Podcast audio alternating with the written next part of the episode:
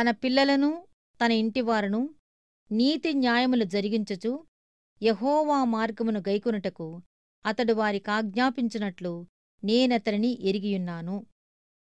ఆదికాండము పద్దెనిమిదవ అధ్యాయము పంతొమ్మిదవ వచనం.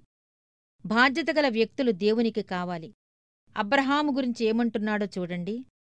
తన పిల్లలకు అతడు ఆజ్ఞాపిస్తాడని నాకు తెలుసు. ఇది యహోవా దేవుడు. అబ్రహామును గురించి చెప్పినది అతనికి కలుగుజేయనట్లు చేసింది. దేవుడు నమ్మదగినవాడు. మనం కూడా అంత నమ్మకస్తులుగా స్థిరులుగా కావాలని కోరుతున్నాడు. విశ్వాసమంటే సరిగ్గా ఇదే. తన ప్రేమ భారం తన శక్తి తన నమ్మదగిన వాగ్దానాల భారం ఉంచటం కోసం తగిన మనుషుల కోసం దేవుడు వెతుకుతున్నాడు.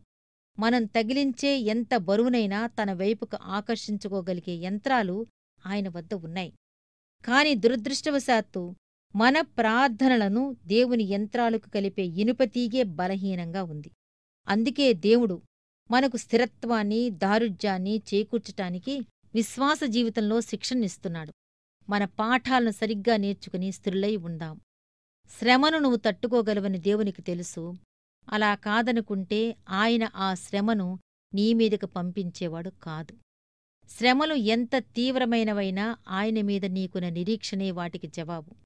దేవుడు మన శక్తిని ఆఖరు అంగుళం వరకు కొలిచిన తరువాతే దానికి పరీక్ష పెడతాడు. ఆయనలో మనకున్న శక్తిని మించిన పరీక్ష ఎప్పుడూ మనకు రాదు.